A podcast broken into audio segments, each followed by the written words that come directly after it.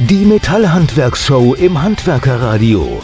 Unterstützt von M&T. Jetzt sprechen wir mit Jan Birkenfeld. Hallo Jan. Grüß dich, Olli. Jan, warum sprechen wir gerade mit dir über das Thema Recycling? Das liegt daran, dass ich mich genau mit diesen Themen Nachhaltigkeit, Recycling, Umweltschutz schon seit langem befasse und eben genau dazu auch häufig Berichte schreibe. Sehr schön. Und Recycling ist ja schon lange ein Trend und der Metallbau ist da Vorreiter? Das kann man durchaus so sagen. Zum einen ist die Bauwirtschaft eine, die natürlich schon lange Recycling als wichtige Quelle für Rohstoffe nutzt. Nachhaltigkeit, Cradle-to-Cradle-Zertifikate, all das braucht die Bauwirtschaft, um sich auch weiterzuentwickeln. Und der Metallbau ist da besonders stark, denn Metalle sind ja nun mal super geeignet fürs Recycling. Anders als Verbundwerkstoffe lassen die sich eben sehr gut rein und sauber trennen und wieder nun recyceln. Gibt es da eigentlich irgendwelche echten Zahlen jetzt, was das für eine Auswirkung auf die sogenannte Nachhaltigkeitsbilanz hat? Durchaus. Beispiel Alu-Recycling. Aluminium bleibt eben voll in seiner Qualität erhalten, da gibt es kein Downcycling.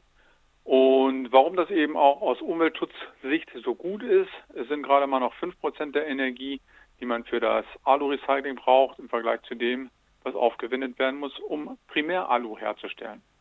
Heißt im Umkehrschluss auch 95% CO2 gespart. Gibt es denn bei den anderen Werkstoffen auch so tolle Quoten? Naja, die Recyclingquote am Bau liegt ohnehin schon so bei rund 70 Prozent. Das ist ja schon mal nicht so verkehrt.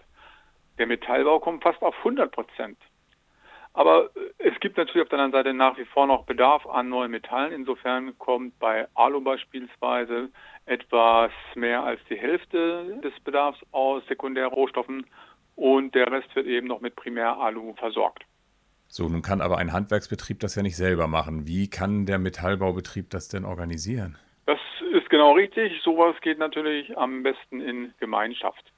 Sammeln und Sortieren sind natürlich dann so die Aufgaben, die schon noch im Betrieb anfallen.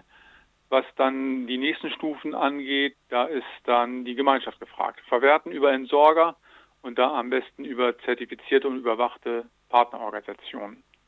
Beim Aluminium kann ich da den AUF empfehlen. Das ist die Recycling-Initiative eben für Aluminium am Bau.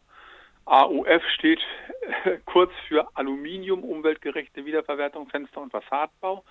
Und die sind eben in der Lage, dann auch den Nachweis zu bringen, dass das Alu nicht in irgendwelchen Garnelen verschwindet, sondern wieder auch zu Baualuminium verwendet wird.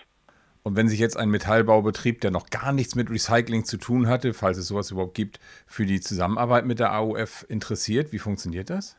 Das ist relativ einfach. Man wird einfach Mitglied in dieser Organisation. Das ist ein eingetragener Verein.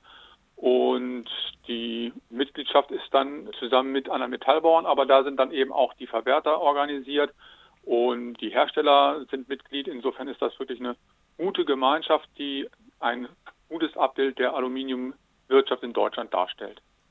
Jan, das war doch mal ein interessantes Interview zu dem Thema Recycling, mal etwas anderes. Dann danke ich dir ganz herzlich für die Infos. Danke fürs Gespräch.